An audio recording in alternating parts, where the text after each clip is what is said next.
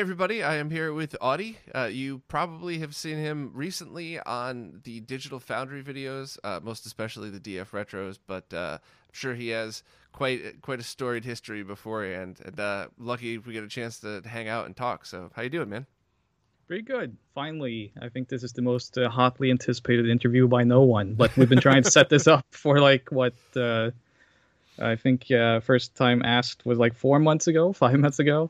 Something. Uh, I really, really have to apologize. I just didn't have time or the technical uh, requirements uh, because uh, my setup busted. So Oh man, well, no problem. And I, you know, there's been a bunch of people that we we were pretty excited to do interviews, and they never happened. And it was never there was never a thing. There was never an argument. It was just exactly like you described. Like first one of us gets busy, then the other one, then something happens with the setup. So hopefully, uh, hopefully all that stuff will will clear itself up, and we could all go and do a bunch of these whenever we feel like it now. oh, hopefully, I, I wouldn't get too excited though, considering who you're interviewing. But I'll do my best. Nah, I'm sure this is going to be awesome. Any any fan of a CDI at the very least has to have some interesting things to say. We all live storied lives when having that console. We, it's like a daily struggle. so for for all the uh, you know the, the fellow podcasters listening, what happened with your setup that uh, that that cut you short from doing those? Uh, well, I think my webcam was like from the medieval ages. I think that was the number one problem. Huh. Uh, it ran on string and hope, and uh, just cut short, so we couldn't really do video. Mm. And then uh, I packed my microphone. This one, a Samsung COU1. Uh, I packed this down in a sock and left it at John Linneman's place. and then COVID happened. So uh, it kept warm in that sock for a long time. I have washed it though. Uh, luckily, there's no smell-o-vision for you, but I did wash it before I started using it. That's funny. So you just used that to um just to protect it while you were storing it, and uh, and then just forgot about it, right? Pretty much. I'm not actually. Maybe there's a longer story to why it ended up in a sock. I would have to ask John about that. uh, a lot of things happen when I'm there, but uh, yeah, let's just assume it was sent uh, into that sock for protection. Yeah, I had a, a trip years ago. I used to have this job where I got to travel all over the world, which as a kid I never went anywhere, so I was always thrilled about it. But I got to be pretty good at the whole routine and never checking a bag and all that stuff. And there was one trip that was two weeks long that just just because I was stubborn, I was like, I'm not going to check any bag. So the first the first you know trip from home to the first location i was literally stepping inside a suitcase smushing all my clothes down and then after the first location i was like i can't even get the clothes back in here and how do you mix dirty and clean and i just happened to pick up a couple of prototypes at a fab house so I wrapped them all in my dirty laundry and shipped them back to the office. And the, Oh, no. the, the crew back at the office was like, "Hey, are those prototypes here yet?" I'm like, you might want to wait for me to open that box. Yes. I don't think you're going to be the one to to uh, open that packing material, should we say? So, yeah, that was Oh. pretty I thought you used to work as a Chippendale dancer. That's the rumor I heard. uh, big and tall, big and tall size only. Yeah. But uh, All right, all right. no, and I, I really stink at dancing, so it's embarrassing. Uh, the fact that I could play guitar is shocking to me because I have no rhythm whatsoever when it comes to dancing. Yeah, I'm I'm pretty much in the same boat. I play guitar too, and uh, Oh, I do not dance. So. So, um, where where did you get started in all of this? You know, I've heard uh, I've heard you talk about some of the things you were involved in, and some of the people that you know. Like, uh, what's your origin story? Like, how did you even get into all this crazy video game stuff? Well, for video games, um, I mean, I've been into it my whole life. Obviously, I grew up with the micros and the NES and an MSX somehow, and so I just had like a large library of video games to draw from when I was a kid. But the one thing I really loved more than anything was video game music, and uh, like even before I started like liking the games themselves, the video game music by like Chris Hülsbeck and uh, Ben Daglish and these people like inspired me as a kid. Like they really, when I was like out and about running in the forest and stuff, that was the music I was imagining, not you know whatever. I don't know what my friends were imagining, but I was always playing like I was a Turrican soldier or you know these kinds of things. Mhm. Uh, so yeah, my love for video game music was kind of what spiraled me into. My dad's a history writer and a kind of accomplished writer here in Norway, and so I always had a kind of fascination for history. So, because of him and the genes that he uh, gave me, good, both good and bad, uh, like the ability to kind of remember and to accumulate information and share information was always very important to me because that's what he did with World War II. But I was like, well, people have heard about World War II, uh, but they haven't heard about, you know, Daytona USA or Turrican 2. Mm-hmm. so that was kind of my field. And so even at a young age, I became kind of like encyclopedic for my age. And, uh, that kind of led me. Uh, I went to art school, which uh, is uh, you know always a great decision to do in life, and uh, but it had nothing to do there. It was just kind of you know not the talent that they were looking for. But uh, I had a great imagination and a great memory, so they were just kind of like you know, what if we set you up with some kind of internship with a game company? And that's how I landed at Funcom when I was 17. So I was an intern at Funcom at 17 so what's Funcom? So Funcom was the developer behind like uh, Anarchy Online, Age of Conan, mm-hmm. and uh, Longest Journey. Uh, all these games. I do remember my first day there though. I don't think they liked me very much because they were showing me. Uh, I actually arrived the very first day they signed the Conan contract, so everyone was drunk and uh, just smashed because they've been up all night waiting for the fax. And uh, so I came in the door. I had a wonderful guy called Didrik showing me around. He was like, "Oh, so here's where we recorded the booth for like uh, the longest journey dialogue, and here's this and here's that from like Anarchy Online." I was like, "Okay, like not too much into PC stuff." But then they had like in the corner in this dark room, they had this IKEA glass display, and in there was uh, Sega CD and Super Nintendo games that they had ported and worked on. So they had like the uh, Fatal Fury Special Sega CD case and the Winter Gold on Super Nintendo. And I ran over and I was like, "Oh my God, you worked on the Sega CD!"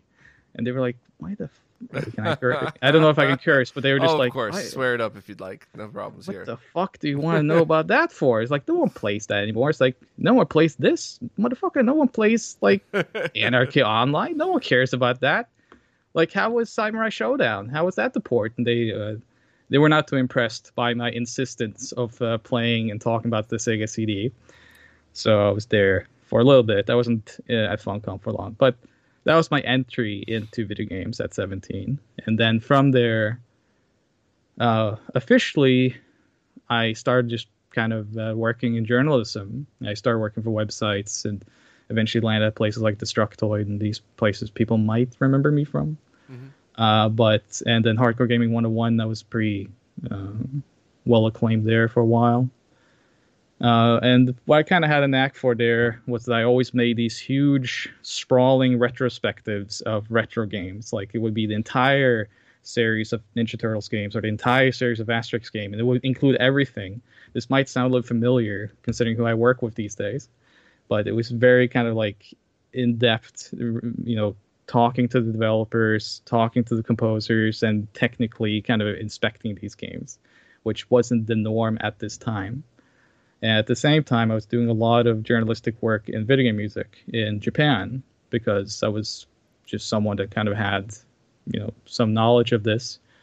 And not too many people. It wasn't that I was the only one, but I was the only one crazy enough to try to reach out and communicate to these PC98 people and whatnot and uh, get some answers. So I started doing a lot of articles and interviews with them. So I just kind of grew into being uh, this, um, I don't know, video game music guy on the internet, I suppose. And that was my start. You know, it it's funny. A lot of the developers I've contacted over the years to do interviews with and stuff, they were kind of surprised that people would want to hear from them. And on the yeah. flip side, everybody that watched the interview was like, "How come no one's interviewed this guy before? Guy, girl, whatever." Like, you know, how like it, it just. It, I guess people just assume that people with talent, there's always people lining up to interview them, including other interviewers, by the way. So I'm wondering if, like, uh, by the time I got to some of these pretty amazing developers, that I just, you know, uh, other other interviewers probably just thought somebody else had already done it and never never you know reached out or anything like that. But uh, it's kind of funny because there's so much talent out there and so many awesome people in the scene, and it's really cool to be able to actually discuss all these and uh, and really get um, you know get people's stories out there and how they started and how they're able to do all this stuff.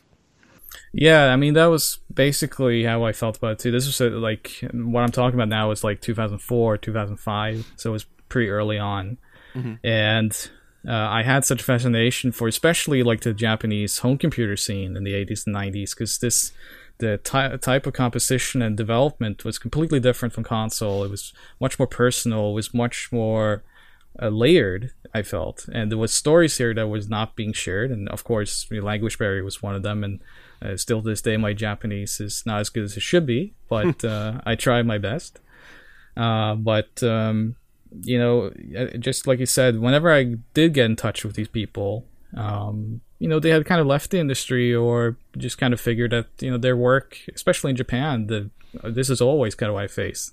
Is that like, oh, I made this, you know, 25 years ago. No one cares about this. it's like absolutely they care about it and i care about it mm-hmm. and this is why i want to speak with you and it's uh, it's always interesting though because when you do get them to open up they light up it's clear that was mm, important to them mm-hmm. and it's when you get those moments that because you can't fake that you know when you get that kind of genuine uh, reaction that genuine care and love for what they did you know this makes for a good interview a good article and this is always why i sought out and luckily i could seek that out in japan so I got you know lucky back in the early 2000s.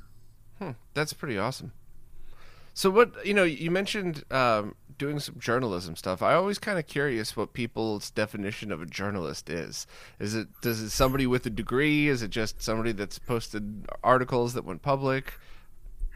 Uh, so I have an art degree, uh, but um, I actually because uh, an art degree means as much as the CDI does in the grand scheme of things. So actually, my job, my daytime job here or in Europe, uh, like after school for me, was working for the newspaper. So I never if, like that, and this was through my dad. It was just you know he's like, I can get you a job at the newspaper and you can write. He's like, oh, I don't want to do the same as you. And uh, but you know I did what I did back then, and uh, then I've always been a very critical person of myself, and I kind of realized that I'm sitting here, uh, I'm not getting anywhere. I need to start traveling. I need to start kind of expanding who I am as a person. Mm-hmm. So when I was uh, 20, I started traveling. So I went to the U.S. for the first time, and uh, that was an interesting trip. And then ended up in Brazil.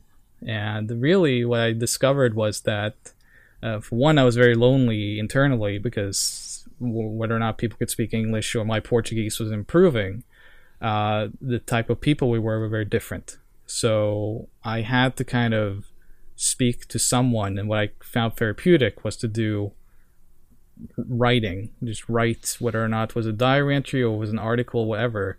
It became sort of for me a type of communication and so this is how in Brazil at the time then I started writing about music and I had a partner at the time that helped me translate into Portuguese so that it can be published. And from there, um, I got kind of discovered a little bit from the websites uh, in the US and started writing for them and then also like Retro Gamer in Europe and other magazines like that. So yeah, it was just uh, you know throughout the 2000s. It was a gradual climb where people were like there's something about this dude. You hmm. know, he's a little bit strange, but he knows his stuff and he can write okay. So uh, let's have him do something. And then um, it was also my desire to just get these stories out and consolidate video game, especially video game music. This is very important to me. Hmm. Was to kind of get the video game music information centralized and communicate properly because this was so often reported wrong. Uh, I found that like composers were not correctly, you know, credited or didn't know the composers, uh, these kinds of things. And uh, the, the, way I was in my brain was just like, no, no, this is wrong. They need to know this. So it was very important for me to kind of correct this, and that's also how I kind of ended up on the original staff team at VGMDB at the time because it was kind of like an effort to centralize all this video game music information. Well, I definitely want to talk about that. Um, but just to go back for a second, how long were you actually in Brazil for? Uh, let's see. Together, like two and a half years, three years. Okay. Yeah, I got quite a bit of friends out there actually. Both you know people I've met in uh, in person and people that I've just uh, been corresponding with for a long time. It's uh it's pretty interesting. You know, it's funny too what you said about um, sometimes you feel alone in a place like that, or a place that's not where you grew up. Uh, and I guess I, that could stand even where you grew up because for me, as somebody that like you know we were the, we didn't have the money to travel, so when mm-hmm. I started going to all of these different places, um, I really didn't feel like an outsider in any of them, even though I, I definitely was. But there was one place in particular that was actually in the U.S. where everybody spoke English that I, I like. I didn't get along really with anybody there. It was a completely different culture and mindset, even though it was you know it's an hour and 40 minute flight from where I, I lived at the time but it just felt like you know, Taiwan felt like a second home. I'd gone there so much, made so many friends. It's a big city like New York. Well, Taipei is where I where I was most of the time, but this other place should have been so familiar, and it just it wasn't. I made like two friends that when they were around, I'd have a drinking buddy, and then when they weren't, I would be writing stories. Uh, just like you said, like you know, find some way to communicate. I would be up in the hotel room writing, and uh, you know, eventually that, that kind of evolved into retro RGB. So I, I, I completely understand, uh, you know, or at least I think I understand what you were saying when you described that. And it's funny too because if you'd probably been dropped in a slightly different place, you know, a different city or a different area, you might have had a diff- wildly different experience. I, yeah, I don't know. I mean, I was in Sao Paulo, mm-hmm. but um, what was uh, you know in, Brazilians.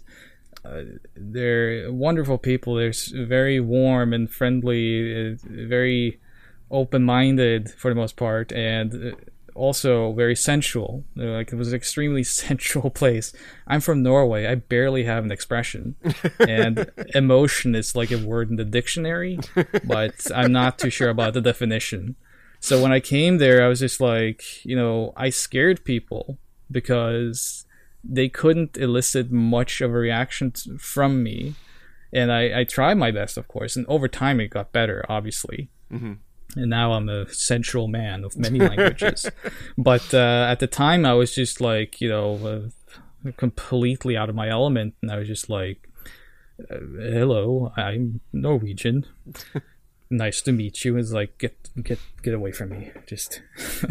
so yeah, it was very difficult, and I had to have some sort of voice that responded to me and I, I, found that was my own that I could kind of at least just tell myself how I felt, and even this to me was a new thing. You know, just I hadn't even for myself thought about how do I feel about this, what what can I do about this, what is my weaknesses, as I mentioned earlier, and uh, yeah, it was a great learning experience. And I mean, I uh, still love all my friends from Brazil. I wish I could go back, but uh, it's hard to travel these days. Yeah, yeah, it's you know it's it's really good that you kind of threw yourself into that and forced yourself um, kind of out of the bubble. I guess I always had the opposite problem. I was always like the freaking Kool Aid man, smashing through the wall everywhere I went. So oh yeah, exactly, yeah. exactly. People were just like, oh god, you know. And I, I always get so offended when people from elsewhere in the world just talk about Americans as if all of us are, are loud, drunk assholes. But I am. So it's kind of yeah, like, yeah, yeah. it's like you know I'm trying to whenever I travel to try to set an example, but I also have to still be me, and I'm just like, look, make make fun of me, but we're not all like this. There's a lot of really good ones. Man, I remember my first trip to the U.S. So I, I hadn't turned 20 yet. I was 19. I just got out of school. I literally had like stepped out of school, and like, well, this is a mistake and like what can i do? And my dad and my mother who were wonderful supportive people were like you know we don't really have the money to travel but we'll help you because we can tell that like you you still need to find out what you want to do. And so i went and they asked me well, where do you want to go? And i think they expected like japan or something but i, I had no interest of going there. Uh, but what I, where i wanted to go was i wanted to go to new york. And they were like why do you want to go to the us it's like well there's that first scene in the Ninja Turtles movie where the cop eats the pizza. I want to go to the street corner and eat the pizza. and uh, I actually that was the first thing I kind of did. I, I went, didn't go to New York in the end. I went to Chicago, which uh, wonderful city.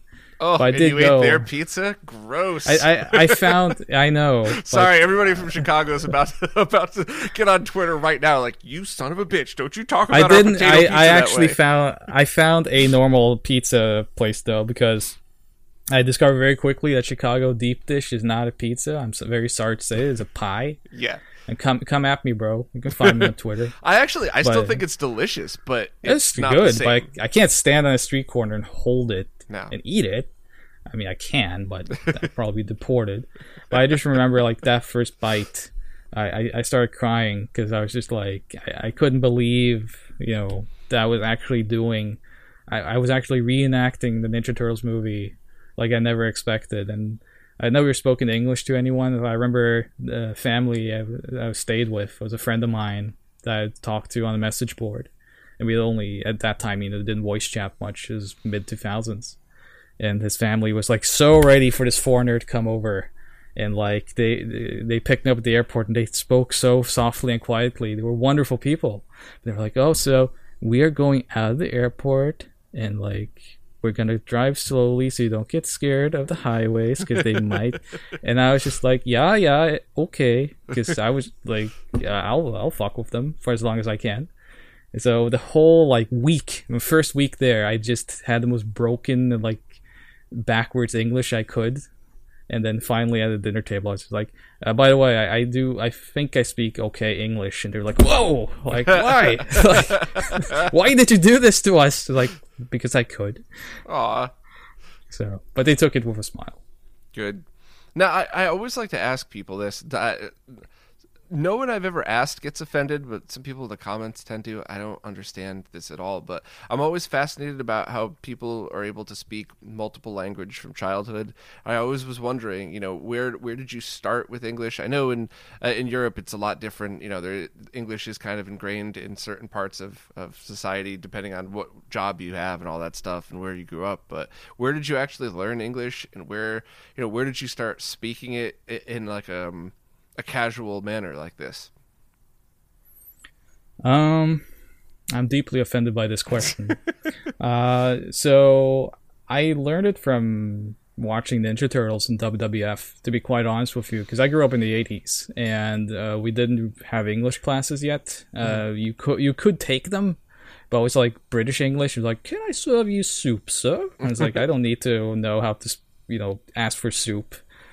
Uh, so uh, I just played video games and watched uh, specifically Ninja Turtles, but a lot of WWF and a lot of you know just the Saturday morning cartoons because we had the pirated satellite, uh, Allegedly. eh, allegedly.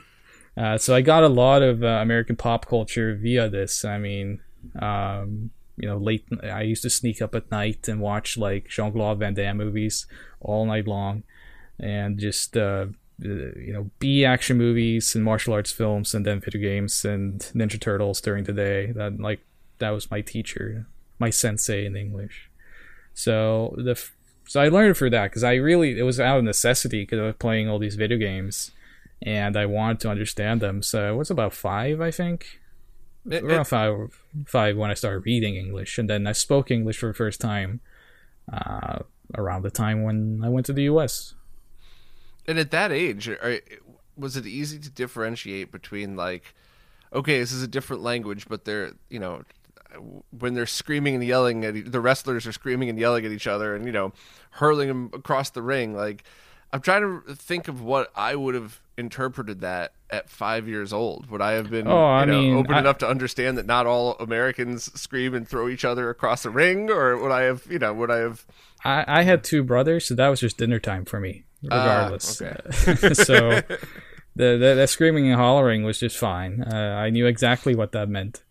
Uh, but no, I mean, uh, I had a very good. I still have a very good relationship to my my big brother is seven years older than me. So I mean, by the time I was born, he was already super into comic books, and he's really into like action figures and Star Wars and this stuff. So uh, just because of that too, I had such good access to all this at a young age uh, because he kind of curated things for me. Uh, So it was easy to differentiate the culture when you you know when you're flipping Yeah. between a cartoon, wrestling, and you know just a regular TV show. So I guess so. I mean, Because remember, I'm guess- asking the five year old you. You know, the teenage you, of Right, course, yeah. would know that. The 10 year old you, obviously, but uh, just the five year old you. five. You know? well, I mean, my favorites were like Jake the Snake and Bret Hart. So like they and they spoke softly. I, I kind of gravitated, which I do too. I mean, uh, I'll give you some behind the scenes uh, secret here. My volume on my microphone is like at the top so that you can hear me. So I've always been super soft spoken, and so I gravitated more towards uh, the storytellers than I did. Uh, I mean, I love the Hul- Hulkster and all that stuff, but my favorites were kind of like the people who were a little bit to beyond that. They they could talk calmly because they knew what they were doing. So, um, in in your travels, so you you went from Norway to the U.S. and Chicago for the first time, played a really fucking mean practical joke in the family you were staying with. well, they were fine with it. Like uh, they, then- they they they thought it was funny. That that was sounds like a vacation though, right? So then you just went back to Norway for a while and then moved to No, Brazil. it, it wasn't a no. So it was kind of set up where, because I mean, my friend, it was kind of like an exchange, though one sided. So I guess there was no exchange. uh, I guess they just imported me, but uh, they were kind of okay. You can stay for for a while. You can kind of figure out, you know, because at 20 I, I was already an old man in my mind. I was just kind of like oh i need to figure out what i need to do and like I, I you know i'm a flawed human being. I need to find myself. And it's like all right obi-wan like just come over to the states. And um, yeah when i was there i uh, i got really involved with uh, again just video game stuff but i got really involved like magfest because they invited me as a guest because uh, my name had st- started spreading just because of my knowledge of Japanese video game music. So, because I was one of the few sources at that time that kind of directly had some connection to like Sega and things like this. Mhm. So, uh, yeah, Magfest invited me as a guest during that time, and I started helping them as much as I could. And I went there every year since. Uh, I haven't been many years now, but at that time I used to go every winter because um, they enjoyed my company, I guess. That's cool. I don't think I've ever been to Magfest, but I've been to plenty of others. So it's uh, they're always fun. Yeah, I mean Magfest was fun because it was more of a video game music convention. It was one of the few, and I, I was really into a band called the Mini Bosses at the time, uh, which was like one of the yeah yeah they were like one of the first like um, metal arrangement bands for NES music, Mhm. and uh, I I had kind of come into them via Japan actually because in Japan there's the Dojin scene which is similar. It's like arrangement of video game music but it's organized much more with like its own conventions and whatnot. And then uh, I discovered the mini bosses, and you know when I started going to Magfest, I always felt like, well, this is the closest we can get to like a comiket or you know this kind of Japanese equivalent where you can present video game music in this fashion. So yeah, I, I went that first Magfest just so I could kind of see the mini bosses in action, and uh, they became a good friend of mine. So it was a great trip, and I have mon- many wonderful memories from that. Very cool. So uh, you, I'm trying to I'm trying to picture the map of uh, of Audi here. So you you get to Chicago, you get to Brazil, and then did you actually go to Japan at one point as well? Uh, let's see. I forgot when my first like Jap- mm, Japanese travel started. Uh, it's been kind of sporadic. But you didn't Uh, live 'cause I- there. You were just traveling there. Uh, not at the time. I, I later on I would go to live and work there. Um, but at the time, no. In the mid two thousands, no. Um, and then late two thousands, uh, I was working primarily in Europe with like video game music symphonies and whatnot. Like, uh, because at that time I kind of got into production rather than because the journalistic uh, stuff. It was fun, but I don't enjoy so much uh, what I found, especially about the U.S. sites, and I mean this. I'm, not slighting them for saying it, but there was a lot of competition, and I've never been one to compete. I've always been kind of like we're a team, and we you know create things together, and we all benefit. But uh, a lot of the U.S. centric sites were very much like this is my space. That's you know this is what I do, and do not step into this territory. And I found this very kind of hard because I couldn't I just don't have it in me to kind of go in with that aggressive mentality where it's like, no, this is my spot. You know, do not touch it. I'm, I'm always going to be kind of like, yeah, let's, you know, kumbaya, everyone. Hmm. So, uh, yeah, so that's why I kind of like started going into actual video game production because I had an opportunity in the late 2000s or 2010 and then started going into that instead. It's funny you say that. Like, um, one of the the biggest some of the biggest pushbacks I've gotten has been from journalists, and mm-hmm. I'm wondering if that's why. I wonder if just my attitude of I'm, I'm going to do whatever I want and you're not going to stop me really pisses people off sometimes when it comes to stuff like yeah, that. Yeah, so the, it's a it's an unfortunate kind of thing because I totally get the mentality. I mean, you're building stories and you're built. You know, the it's it becomes your child. I mean, when I was doing huge exposés on like new games and whatnot at the time you know you care about the story you want to make sure everything is right properly sourced and told and you know it's your sources it's your you know it's, it's yours. I totally got it but uh, what i didn't get was just kind of like how i could let other people come in and join me in this and then you know if i have some things that needs to be taken care of i can help hmm. and we can work together. And this this wasn't the mentality of most of the other writers at the time. Some, of course, but for the others, no. And so I, to- I totally get it, and I'm not slighting anyone. If if you work with me journalistically and feel like oh he's talking about me now, no, absolutely not. I totally understood. But for me, this is not the way I wanted to write, and I'm very headstrong also, so I wouldn't. I, I didn't enjoy just sitting there and like okay well you know just kind of crawl back into my corner. I was very vocal that like I don't I don't understand this. This is not a good way to work. Hmm. Huh. Interesting. So, at what point did you uh, start working on the the video game music website? Because that's a site. I never get the acronym right, so you have to spell it out for me. But it's a site. VGMDB.net. VGMDB.net. There's so many damn letters in that one. um, yes. Uh, yeah, that's. Uh, so I'm, I'm not going to take credit for anything there. I mean, that's Secret Squirrel and Chris Heng and uh, those guys, you know, started it, but I was part of the original staff members that came in to, you know, create what's there. Uh, with like Thompson and Ramsa, uh, Teo and Ramsa, and all these great guys. Uh, but yeah, this came about just because, as I mentioned, uh, I was known as a source for like Japanese video game stuff. I uh, was dependable because I could actually reach out to a lot of these composers directly and get proper credits or you know figure things out or even bring them on. I, I even did their podcasts. I was the host of the podcast for a while on that site. Uh, no longer active, obviously, but um, yeah, it was just kind of like, well, Audi's one of those guys that knows a lot about the scene and Japanese video game music scene and knows those composers. So they just asked me like to come on staff, and I did. So it wasn't wasn't paid or anything, but it was uh, great. I mean, I love that site, and it's probably my favorite internet accomplishment.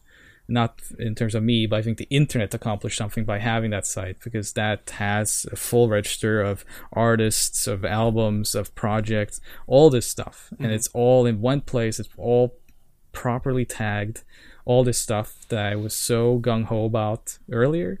So it was a dream come true for me that that site actually came to exist. And uh, yeah, Secret Squirrel did an amazing job with that. And that site has music from every platform, arcade, every console, right? I mean, that's uh, um, you really covered all ground with that one. Yeah, I mean, it has even grown because when it started, it it was you know video game music database, and uh, so we kind of focused mostly on getting fan works and official works. That was kind of the designation between them. And nowadays, uh, they've added anime and tokusatsu and all you know all kinds of visual art entertainment in there. Mm-hmm. So I mean, the the database has exploded in size, but uh, it's just such a good database that it doesn't matter. You know, you still find information easily, and um, this was uh, again, it was just something uh, it was exactly what I even when I was doing journalistic work or just my own articles on like HG 101 it was always about getting information out to people and making it publicly available easily. So uh, yeah I was very honored that I could be part of that original uh, setup. Yeah I just jumped on the site real quick to bring it up to make sure I was thinking of the you know the right one and I absolutely was I, I still use this site all the time Very cool place. Yeah, yeah. I mean, still still looks the same too. It has still has that purple uh, Yeah. uh, purple coloring. Uh, but yeah, I think uh, I think that's uh, site's gonna last forever. And then, but yeah, it's really cool. Um, really proud of what they achieved with it. Yeah, that's pretty awesome.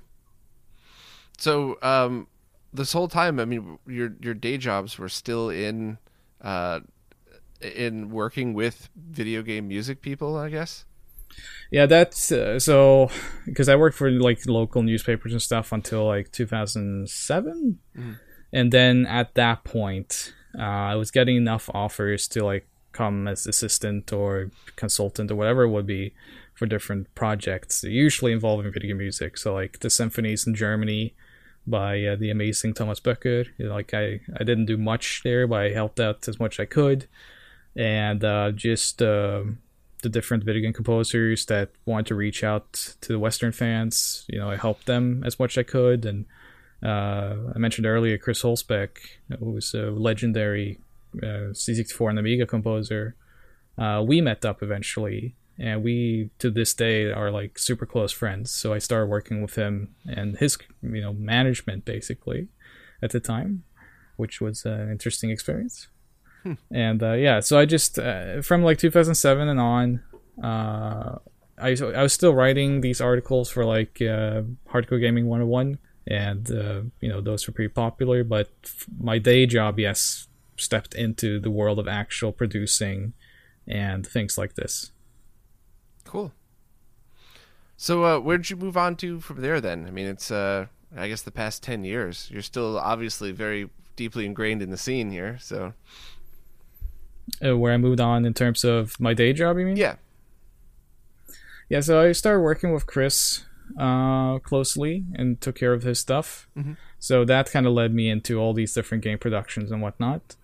Uh, at the same time, here in Europe, uh, there was a couple of companies where I had the consultant and assistant producer role, uh, which no longer exists. Uh, one of them was in Oslo and did mathematics games, and uh, they actually dragged me in to do the voice acting for an owl in one of those games. I still cannot find that game. Uh, but if anyone out there hears this voice right now and it's like, that sounds like the owl that taught me math, please send me an email because I, I would like to get that game. Uh, and uh, yeah, from there, let's see. I'm trying. I it's been a long time since I thought about all this from there in like the early 2010s i started working also in localization because some companies came up uh, via friends of mine and so there's one company i've been working with for many many years and that's uh, Sekai Project which does a lot of localization for like japanese adventure games and taiwan you mentioned uh, taiwan earlier Mhm. uh, we have a lot of taiwanese uh, games that we uh, localize and publish so yeah, that's kind of my day job stuff. Kind of ends up in localization and producing because I started producing games as well at that time, like actually producing the games themselves. very cool. What uh, have you ever played any other speaking role in any of them, or were you just the wise owl that one time? Uh, let's see. Yes, I have secretly been uh, not much of a voice actor, as people on DF Retro would know. But uh, let's see. There is a visual novel where I had to step in and do a voice. And there is a game coming out where I do the shopkeeper voice because they asked if I wanted to do it.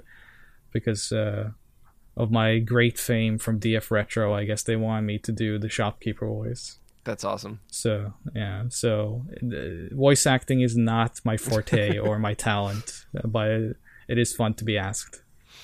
It, it's funny. You never know if you're good at that stuff unless you just try it. Oh, I I know if I'm good or not. I'm not.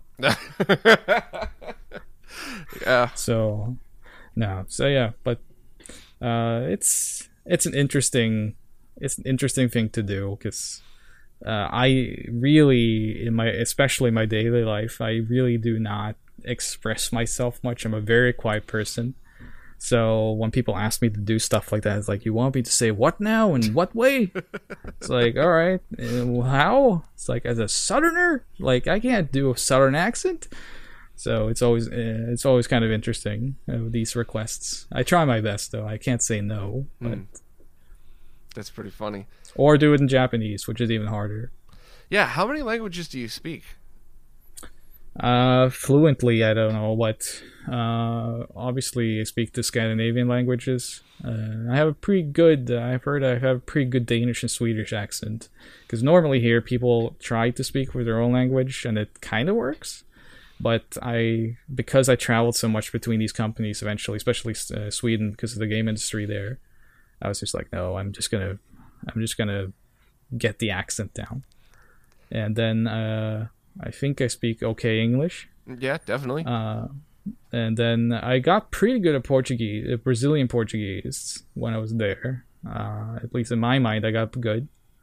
I could at least order soup in also Portuguese as well as British English. And uh, Japanese, I'm okay at. Um, I wish I was better. I every time I do speak Japanese, is like, God damn it! Like, why didn't I pay attention in school? uh, and uh, uh, fairly okay in German. I guess that's and uh, my partner is French, so she tries to teach me French. but I uh, emphasize on tries. So yeah, I mean, I guess that's it. That's quite a long list. The Scandinavian languages always fascinate me too. I was out in Sweden for work, um, and one pe- person that met us there was from Norway, and uh, the two people had never met before. The, the three of us had never met before, and we're hanging out, uh, and they're speaking. Uh, I mean, I guess they were just. He was trying to speak in Swedish, and he points to the I, I don't know what was in his hand maybe it was a hammer i honestly don't remember but there was a tool in the other guy's hand and he's like what do you guys call that? And he said the name. He's like oh that's funny. We call it this. And then they you know they just they needed to break into english just for that one sentence just to be like oh yeah what's that? But the whole rest of the conversation they were able to communicate no problem at all. Yeah, that's the thing about these languages is that we have like these words that will just throw off the entire language and like ruin your day. It's like, what did he say to me? Like, I'm pretty sure it meant something about my mother, but it's like, no, it's just the name of a wrench in Swedish. So, uh, but it is interesting because you really you get only so far, especially when you're working there. Like for me, what what I noticed when I worked with like game developers stuff is that they just switched over to English because it's like trying to get all the like we had to re-explain ourselves because like well, I kind of got what you meant, but there was a couple of words in there I didn't like. What does that mean? It's like you know what? Like let's just speak the international language as appointed and like screw this. yeah So i mean i'm, I'm lucky that i get to be lazy and, and just sit back and default yes, I can't tell you how many times out in Taiwan we were speaking to somebody from Hong Kong, which uh, they speak Cantonese um, predominantly, and then in in Taiwan it's predominantly Mandarin. So everybody ended up speaking in English, and everybody was really bad at each other's language. So it was kind of amusing and frustrating to just sit there and just be patient and, and get through. But luckily with nerd stuff, like you know, but power and ground or power and ground in every single language. You know, whatever you Yeah. call it, it's still going to be power. So it's with the nerd stuff, it, it wasn't too bad. You know.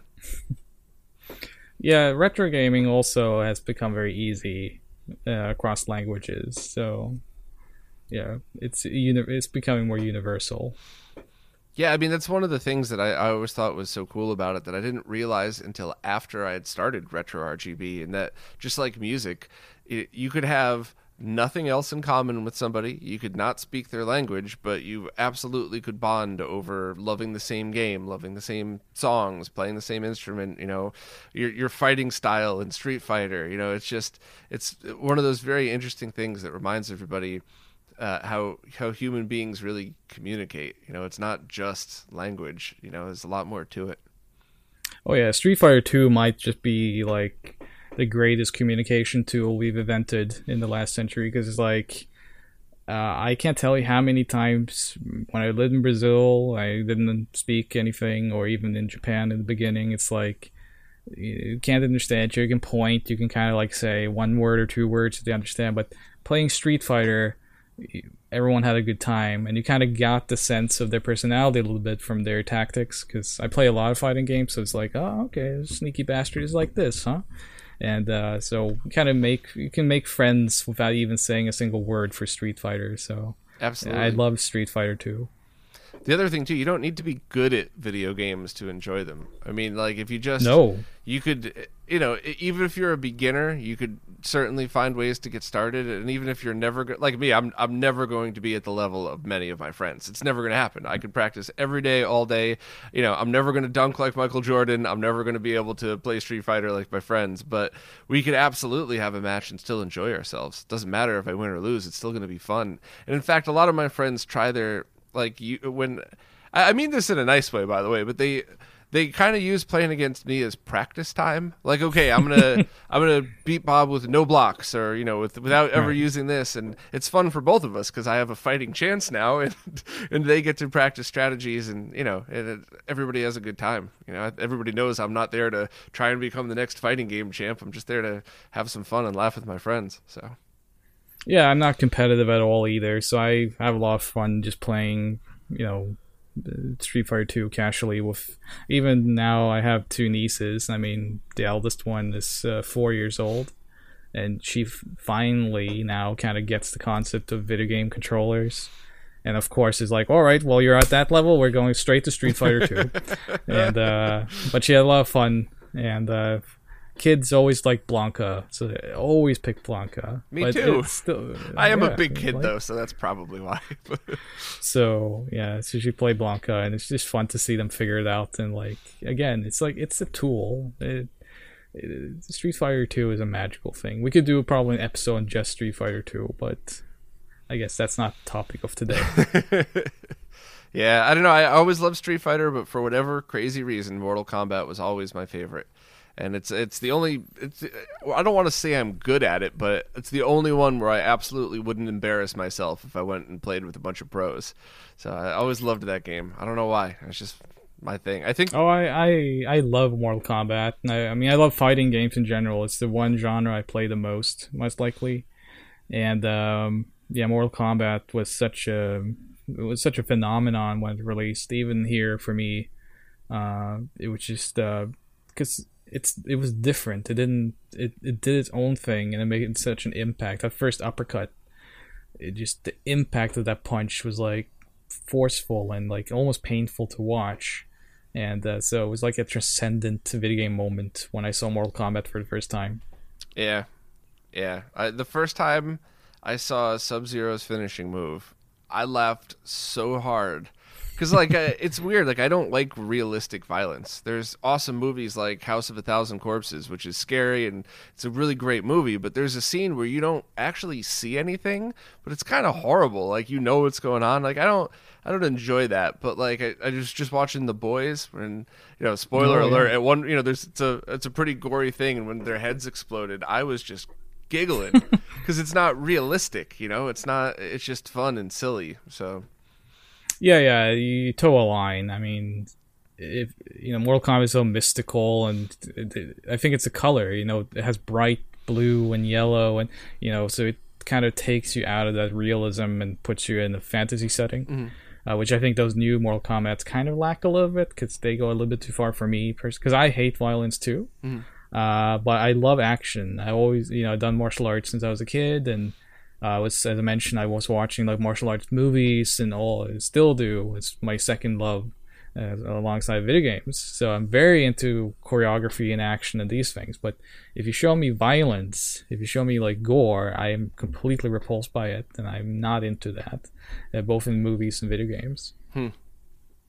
Well, you know, it's funny though that you like fighting games because it's kind of perfect. Then it is that fantasy of you get to have your your kung fu movies that you control without actually hurting anybody. So Oh, absolutely. I mean, that's uh, goes hand in hand. And lately, one thing I've been doing lately is audio commentaries for Blu-rays uh, for martial arts movies like Jackie Chan and Van Damme movies. oh really? Uh, because yeah, because somehow this happened, like anything else in my life. But uh, so it's yeah, actually so, like, a, a legit licensed reprint of the movie with one of your audio Yeah, tracks on there.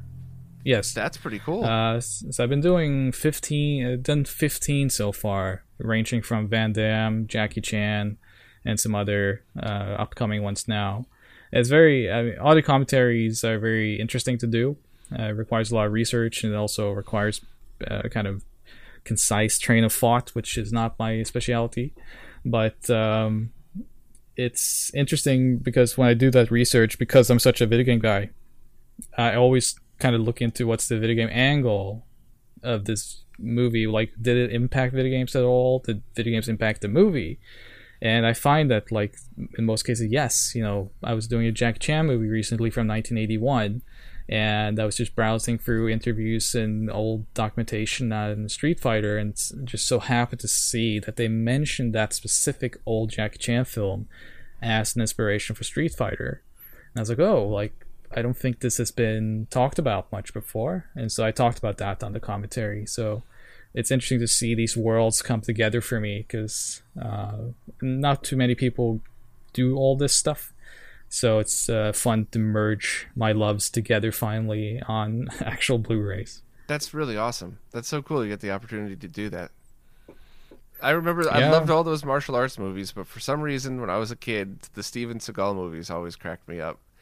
And you know, in hindsight, Oh, no. I, you know, I'd probably Oh no! they probably wouldn't be my favorites now, but I loved them then.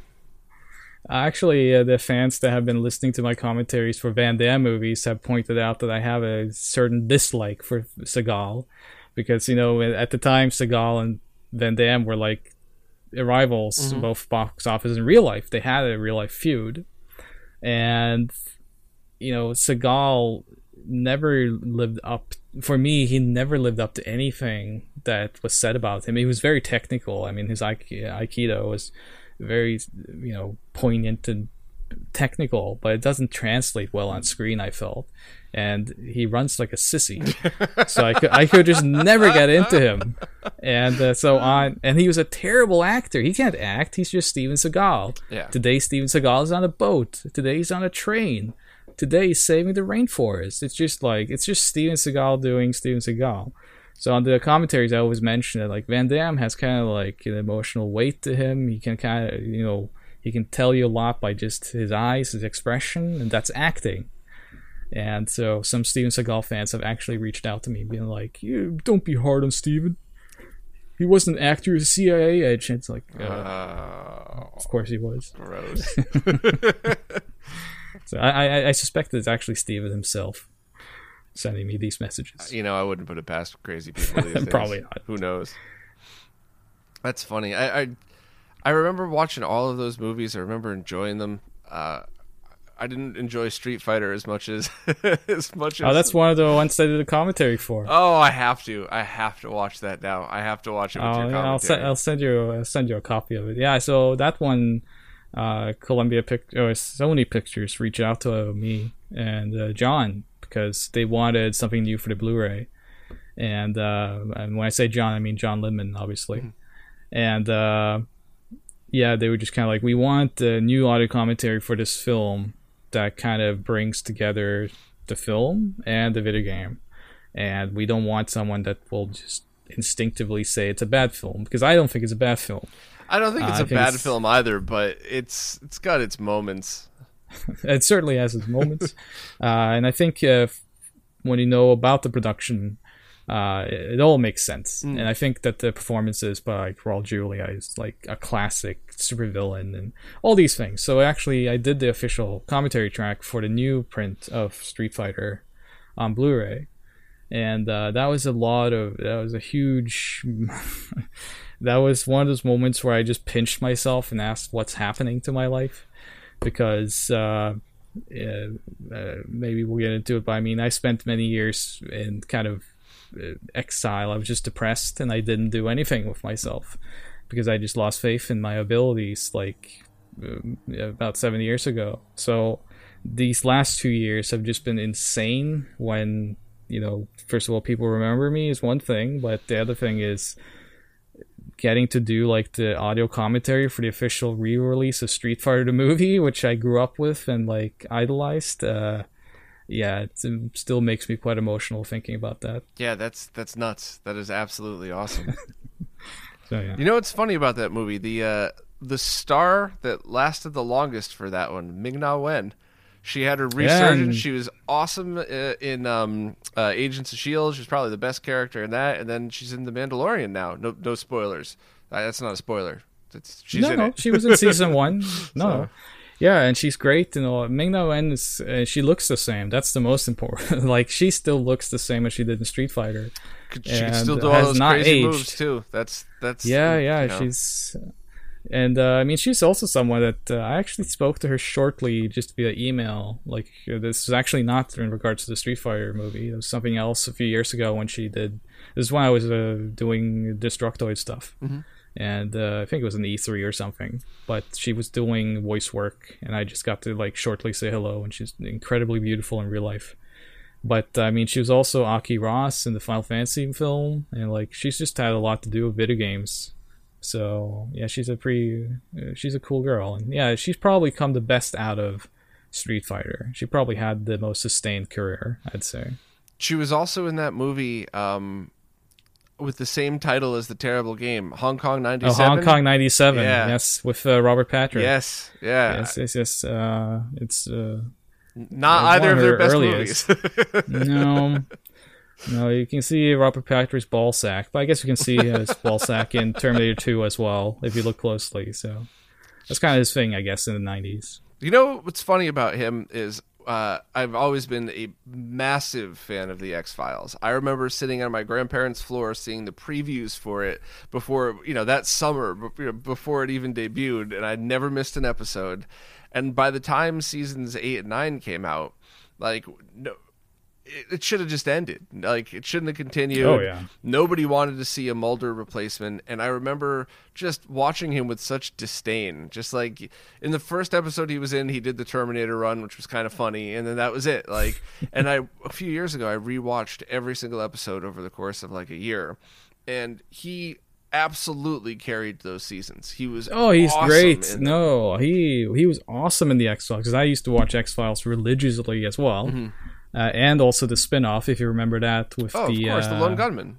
yeah the lone gunmen, which uh, uh, yeah, That was pretty good but too. uh, it wasn't it bad. was all right.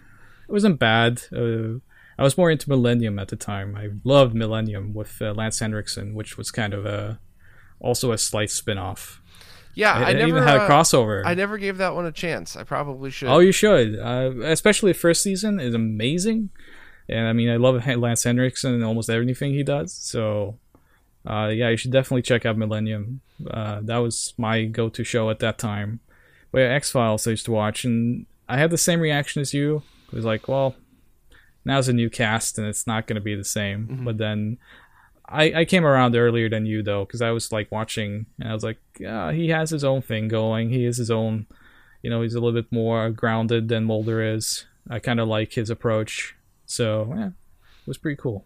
it's funny i took um i did this with knight rider as well but i when i watched them all i took like little notes on each episode and i figure someday if i ever if i ever have a free moment of time ever again i would love to go and do like a, a pushing up roses style video on on some of these either episodes Oh or that. yeah, yeah. She she's great. She also did the murder she wrote. I saw. She does I haven't seen of 'em, too yeah. much of videos. Yeah, but uh, I, I love uh, the way she presents these videos. So uh, I'm very uh, very late to the YouTube game personally because I didn't watch any YouTubers uh, throughout these last few years. Mhm.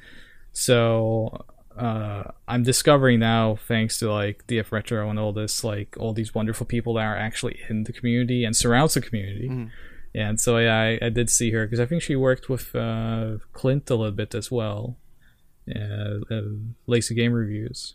So yeah, uh, good stuff. It's a- and uh, yeah, she did X File stuff as well. Yeah. Yeah, one or two. Yeah, it, Yeah. and uh, a lot of the stuff that she does, I actually recommend. Like, if some of the games that she talks about, if you're just in it for a blast of nostalgia, it's it you'll get more enjoyment out of watching a 20 minute video of hers than you will going back and playing, you know, whatever game it was for three hours and having to bang your head against the wall trying to get through all the crap we got through when we were kids because you bought the game and now you have no other choice. This is all you got to do with it. So. Yeah, those are pretty cool. It's funny though. I'm I was late to the game in YouTube as well, and I, I'm still kind of not in the loop because by the time I got like I started doing videos, I I was so busy with everything else that I didn't I never really had time to jump into that. And every time I talk to people who do YouTube videos, they're always dropping all of these names of all these great channels that I'm supposed to know about, and I just don't know who most of these people are. And it's it's my fault, obviously. I'm not trying to take away from what they're doing. I'm just like I'm completely out of the loop, and I you know I try to find different ways to catch up and, and watch some of these very cool content and channels, but it's hard. There's a lot of good stuff out there. Yeah, I don't consider myself a YouTuber. I don't have my own channel or anything. Uh, but it's uh, because like in the early 2010s, well, my impression and at the time I was working at like the websites, mm. and when, for example, if I review the game and then I w- watched like a review on YouTube at that time, it was very like angry game nerd centric stuff and uh, no offense to him, I'm uh, you know he has his legacy and uh, he's done great stuff. I, I, but that wasn't my type of video. I didn't enjoy watching someone you know pursue curse all over and talk about poop so much. Uh, so like uh, you know this is the style and was fine. But for me, working in reviews at the time, I was frustrated with it because when I was reviewing a game, you know, I was trying to be you know bring out what is good about the game, what is bad, and for the most part, there was very little kind of response to this approach. But then when I looked at YouTube at the time, it was like people were like, "That guy is funny because he said that like." the difficulty of this game is like pooping on a buffalo or something like this. It's like, uh, well, I mean, yes, we all been there and done that, but is it really that interesting? Like, well, it's two. Don't you want to know why Giana Sisters is a good game? It's two completely. Yeah, different it's things. two different things. And it's really easy to get frustrated, but it's not like you shouldn't be comparing one to the other. One is entertainment. And you know, even even James himself said a bunch of times that he actually didn't mind a lot of the games he reviewed. He just thought it was funny and called out the bad parts right, to right. him. Whereas you know, a legitimate review that it, people are going to read based on whether they want to buy a game or not, that's that's a completely different thing and it's kind of the, all entertainment's like that right? I mean if you get a news channel that just says like here's what's going on today versus you have the channel that's like you know and stay tuned after the break to find out why everyone in your house might die. Like you know that one's yeah yeah. that's gonna get all the views because it's all the clickbait nonsense crap but it's two different things so.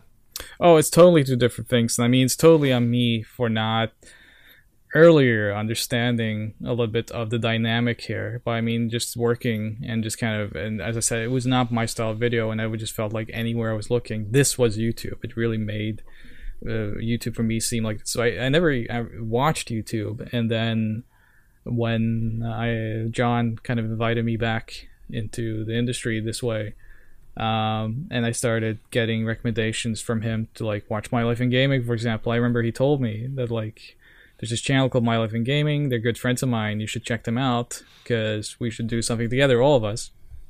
And I was like, all right, never heard of them. Kind of weird name. And then I binged watched it from like 11 p.m. to 6 a.m. that night. I was just like, I couldn't get enough of it because I was like, this exists. Like, this is so well researched and like Corey's so handsome. Like, I just, I can't, like, this is actually real. And, uh, I, I'm kind of sad now because there's so much content I missed out on with this mentality and this kind of um, poisoning of my own thinking what YouTube could be. That uh, now I'm trying ca- catching up and discovering all these uh, great guys because it really is uh, the retro community is really an awesome and wonderful place, which uh, I never thought I was gonna be welcomed into this way. Yeah, I mean, you know, uh, it's very easy to walk into any community and and just see what stands out the most. You know, the loudest voices are always the one most heard, but they almost never, you know, represent the majority of people. So it's very easy to walk into a, a new community and just go, "Oh, this isn't for me." Like just because you happen to stumble across the one forum where you know the trolls rule, and not, you know, it's not like that everywhere else. So it's a, it is a cool place, and I've met so many amazing people. Yeah, truly. I mean, the last few years meeting, you know, these people just because one thing is just the content they create, which is awesome, but then you know meeting them at E3 and things like this, or talking to you like this, it's like the people that you are are so uh, friendly and warm and welcoming, and uh, for many years I I didn't even welcome myself much. I was just kind of like, eh, you know, I'm kind of out of this stuff. And then uh, to come back and just see how great everyone is, and uh, as you mentioned earlier, it's like we all speak the same language of these video games. So Yeah. even even if I don't know them too well, it takes me like two minutes, and we already co- there's something in there, some game we played together like at the same time or something where it's like okay, we totally get each other, and uh, it's really fun to make new friends this way. You know, you uh, you mentioned a couple times, and if you know if this is a, a personal question, I'll cut this part out. I don't mean to offend anybody on this No, one. no, but, um, go ahead. You mentioned getting depressed uh, for a period of time. Did you have something that snapped you out of it? Because a lot of my friends suffer from bouts of depression here and there. It's only, I mean, everybody gets bummed out now and then. That's totally different. But I've only had one actual like stretch that lasted like a month, and then I had something fun happen, and then I got busy and didn't have time to be depressed. that was it. I was back to being just like a fat drunk Santa Claus, like I usually am. But it's uh, you know, I, I was just always curious if somebody had their, I, I don't know, I, probably the opposite of trigger, whatever that is, to snap them out of something like that. Well, you say you're a Santa Claus, but I'm the one wearing this uh, Christmas shirt. Fair enough. Uh, no, no. So yeah, I'm not. I've never been a depressed person myself. Uh, what kind of happened was uh, I burnt out, uh, and I said earlier I was very critical of myself, more so than anyone else could ever be. I'm my biggest critic, and in the like 2012-13 period, I was just well, for one, I had almost uh, passed due to a kidney issue. oh, geez. So my health was very bad, and uh, that actually happened at Magfest. Uh, that was I think the last year I was at Magfest. Uh, I was the caretaker of Koshiro Yuzo because he was a friend of mine, and he was like, "Hey, you should come to Magfest and take care of me because I don't know what I'm doing." So I went there with him, and during that time, I had a kidney sh- like my kidney shut down, and I had to take him to the train station back to the airport and then after that, I was just like, well, I'm dying. So my friend rushed me to the hospital and I almost uh, uh, passed. So I had that moment, which uh, was uh, not fun, uh, you could say, because that, uh, first of all, the hospitals in the US, I luckily had insurance, but uh, just that feeling was not fun and it was very difficult. Mm. And the, the recovery for that was uh, uh, never really talked about publicly, but I mean, my recovery for that was extremely painful and took a long time. I was very sick and thin for a long time. And I tried my best to kind of get back on my feet, and I tried too hard. Uh, I, crowdfunded a book, and I really wasn't ready to for that scope of a project. I f- did finish it, but it took too long, and it was fully my responsibility and my fault for it taking so long. But you know that just like constantly criticizing myself for i'm taking too long. I can't finish this. I can't do this. I'm falling behind. I'm i'm not growing. This is my biggest problem with anything was just like i felt like i just kind of well i am a producer yes and i'm localizing these japanese video games yes that was my day job but i was just kind of like you know I've, i kind of felt like my spot in the industry had been set and i had peaked because I had done these like popular articles on like uh, hardcore gaming, and people remember me for that. And I, I just felt like I was, if I was remembered, I was remembered for something I had done, and I was not getting anything done in the future. That was kind of like, oh, he's still at it, you know, he's still good. Uh, so I was just getting frustrated, and then fell into a deep depression due to this. I just burnt out, quite simply. Yeah, you know, somebody asked me to describe burnout um, because I, I, I- a couple times I just hit a wall where I was just like I couldn't, you know, I just couldn't continue for a couple days. I had to take a day or two off and just do nothing almost. And bear with me here because this is the, like I promise this is gonna thirty seconds from now you're gonna understand what I'm talking about. But No, like ahead. imagine imagine you had to get a job where the job was taking cinder blocks you know off of a truck and stacking them up against something. How long you know how long do you think most people would last before their arms just wouldn't be able to lift anymore? It'd be like going to the gym and doing nonstop reps all day. I'd mm-hmm. probably make it through the day just because i'm stubborn and then not even be able to like you know l- open a refrigerator the next day so it's a day you burn out. Well, how how long would it take if they were bricks? And how long it would take if they were little rocks? And then how long would it take if they were glasses? And it's kind of the same thing when you're working on stuff mentally right? Even you know even mm-hmm. if there's physical stuff involved there's going to get a point where if you don't rest between how many you've picked up metaphorically obviously like you you're just you're not going to be able to pick anything up anymore. And I've you know the lighter the thing is the longer it takes without a break. But if you work every day for a year 2 years you just you're going to hit a wall. There's no there's no human on the planet that can't unless you have proper breaks in between and you know a way to clear your head, a way for your you know your muscles to to regenerate after after doing all that. So, you know, I I wish I took better care of myself, but I definitely hit the wall at least once a year. And is that do you think that's a a good analogy for what happened to you as far as, you know, burning out in some of these projects?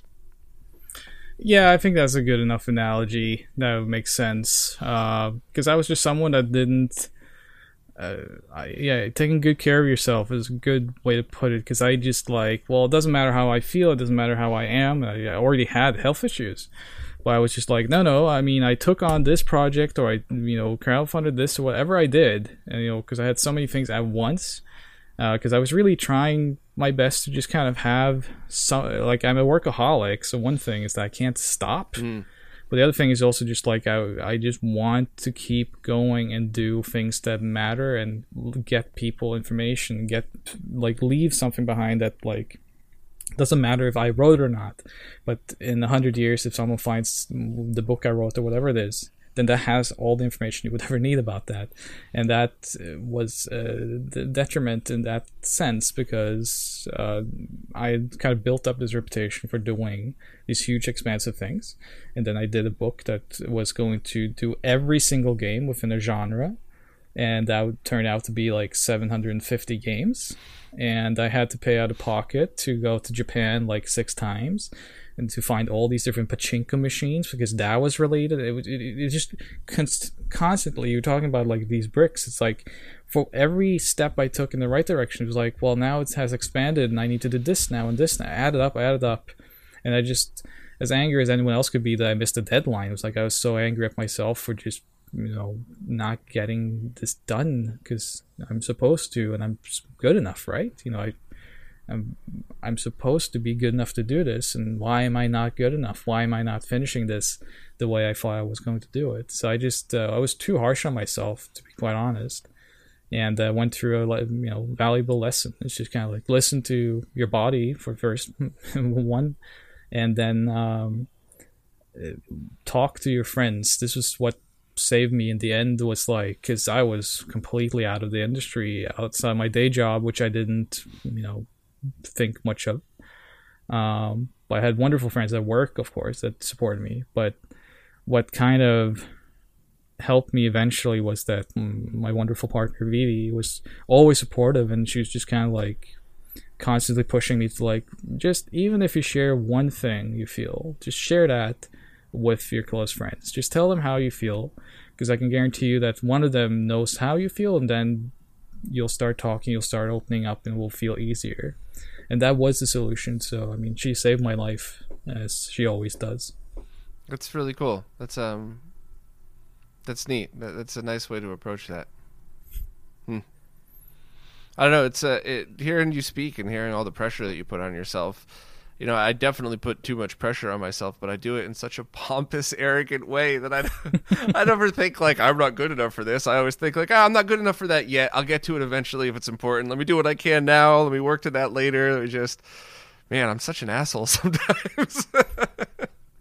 oh. I, I, I kind of have to be, but yeah, I, I didn't revert. I, I already assumed I wasn't good enough, and then I have to constantly prove to me, like I internally tell myself, like, oh, you're not good enough for this. And it's like, oh yeah, and I mean, I've been this way my whole life, where it's like, if, especially like ten years ago, if someone told me I couldn't do something or that wasn't possible, I I would make it possible. And uh, that was a mentality that got me up to like the highest offices at Sony of Japan and changed like guidelines even because like I was working on a game and it's like uh, you can't do it this way. It's like oh yeah, and uh, it eventually reached the top of Sony. And I actually managed to change like a small guideline, but still, uh, it just tells you kind of how crazy I was about this stuff. I was very stubborn. That's awesome. Uh, but though. eventually, I just uh, didn't have the energy. I mean, I didn't have the body or the health at that time to be that stubborn, and I refused to listen. And uh, that was the kind of downfall. But luckily, you know, it still worked out in the end. Hmm. Well, I'm very glad it did. Now you uh, you name dropped. Um, uh, I'm terrible at pronunciation. Yuji Koshiro. Oh, Koshiro Yuzo. Yuzo. Yeah, sorry, the- sorry. yeah, yeah. Yuzo Koshiro, uh, the composer of Streets of Rage two and one and 3 Mhm. and these kinds of games. Yes. What about him? so you got to um, you got to know him pretty well. Yeah, yeah. I mean, uh, for most part, I know a lot of the video game music scene in Japan over the years. Uh, uh, today, I don't really know how, and I, I'm very lucky, I guess. But uh, yeah, the 2000s, again, it was just kind of like reaching out, talking to them, and treating them, you know, with respect, and then uh, becoming friends. So uh, Koshiro, I know very well, and I took care of his trip to the U.S. at that time. Um, and I still visit him when I go to Japan. So I'm good friends with his mother too. She's a very lovely woman. that's very cool. So, uh, I, do you have any um?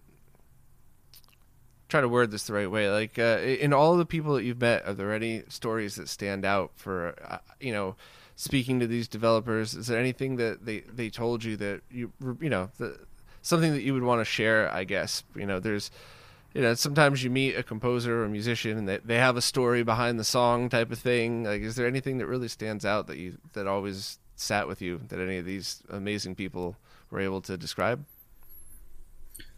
Oh man, I the only the one that made the most impact on me is one I can't describe, and uh, that's uh, there was a composer named uh, Umemoto Ryu, uh, who was um, probably my closest friend in life, and he pa- passed in 2011, unfortunately. sorry uh, And uh, yeah, that still to this day I have uh, I never spoken publicly about him much, just because it's very hard for me still to kind of come to terms with the fact that uh, he passed. But uh, he was someone that uh, he, in Japan, the circle of like Koshiro Yuzo and Yonao Keishi and all these like master composers from the Japanese home computer scene. He was kind of regarded as the, the god of that. Uh, and when I was, it was in '97, I think, that I got aware of him. I got a game that he had worked on called Eve Burst Error, and I noted his name in the credits because the first time I heard that music, I was just it was like a wall hit me. It was the very first time I can remember that music had uh, a spiritual impact on me. And when so I tried to figure out back then, you know, I couldn't find much Japanese information on. There was no Google, Mhm. and uh, but. Uh, uh, there's a legend at my elementary school because somehow uh, someone installed a Windows uh, 95 with Japanese local on it, the library computer on it. Uh, no one knows how, but I do. uh, but uh, so I ju- and I did that just because I wanted to figure out w- how to s- like spell his name, and it took forever. It took a month for me to figure out what kanji was actually his name. I could only type in the game I knew, Mhm. and from there, I like I was an early student of Google fu. I was just kind of like figuring out whatever I could, and then finally I nailed down okay this this repeats, and then I found a picture of him with like the kanji underneath, so I could finally draw it on a piece of paper. And since then, I just was obsessed with his music, and uh, never talked to him or anything like that at that time. It was 97, 98, so the concept of talking then was uh, I was a little bit too young, I guess, and the internet was too young, Mm. wasn't ready yet. Uh, but over the last, uh, over the next ten years, you know, as I said, I built up a reputation for Japanese video game music and all this. And there was a, there was a I don't know if you are familiar with like chiptune music much, but there was a festival called Blip Festival, and I was invited as a guest to that eventually. And uh, on that show, there was a Japanese artist called Hari or Hally in the U.S. And Hally is basically, I guess, my contemporary in Japan. He's like a video game music uh, historian, but he knows way more than me. So uh, I, I don't think I managed to reach up to his uh, legendary status. But he's a good friend of mine, and th- this was our first meeting. And I just remember that like people were super hyped about this that we were gonna meet as if we are gonna shat out like video music by meeting or something. Uh, it was really just two boring men sitting down. It's like you know about that? It's like yeah. so, but I was talking to him, and he was like very he was picking my brain because I think it was the first time he had met a Westerner that could talk about PC ninety eight music at any great length at the time. I think now it's been a little bit more widespread. Mm-hmm. But at the time, he was very impressed, and he was like, "Oh, what's your favorite?" Game composers. And I was like, oh, two and three is impossible for me to say because two and three changes every day. I have so many I love, but number one never changes. And he's like, oh, what's number one? And I was like, Umemoto Ryu. And I remember he stopped. He was like staring at me like, and he was like, did you just say Umemoto Ryu? And I was like, yes. And now, now I was getting nervous because I was like, oh god, he probably is like a modern day Jack the Ripper, isn't he? Uh, like he probably murdered right, like 15 yeah. people, and now I said it, right? It's like you like that guy, uh, but then he was like, Umemoto Ryu is my office partner. Like we share an office. Uh, like I have to like tell him that he has a fan like you out there. And I was like, oh, yeah, don't don't bother him with this. I have, you know, I'm no one, and he's like a legend. So but he's like, no, no, I'll tell him. And so we went separate ways, and I figured he would just forget and nothing would come of this. So I just went home too. Uh, but then two weeks later, you know, there was that kanji I had studied uh, when I was a kid in my email box, and I remember I stared at that email for what felt like an hour. it probably was ten minutes, but I just stared at it and I could not. I I couldn't, um, like I couldn't connect with the world right now. Like I wasn't sure, like what is this? Because that music had such an impact on me. So finally, I clicked it, and it said almost verbatim was something like, "Hello, Audi. Uh, Hari-san told me about you. It's very nice to meet you. Tell me more about yourself." And that was the email. Uh, every word was misspelled, but uh, it was still the email. So, and I sent him a very humble email back saying, like, your music has meant more to me than anything else, and I'm very happy and humbled that you sent me an email. And uh, you know, please let me know if you're working on any new music. I would love to hear it. And he emailed me back. It was like, oh, thank you so much, but uh, not not. It said thank you so much, but not important. Tell me more about yourself. And I was like, mm. uh, so I emailed him back. And I was like, well, really, if you have anything new, I would love to hear because I haven't heard anything new from you. And he's like, ah, oh, don't worry about my work. Tell me about yourself. I'm like, motherfucker, what do you want to know about me? Like, I haven't done anything. Like, just tell me if you've done anything new.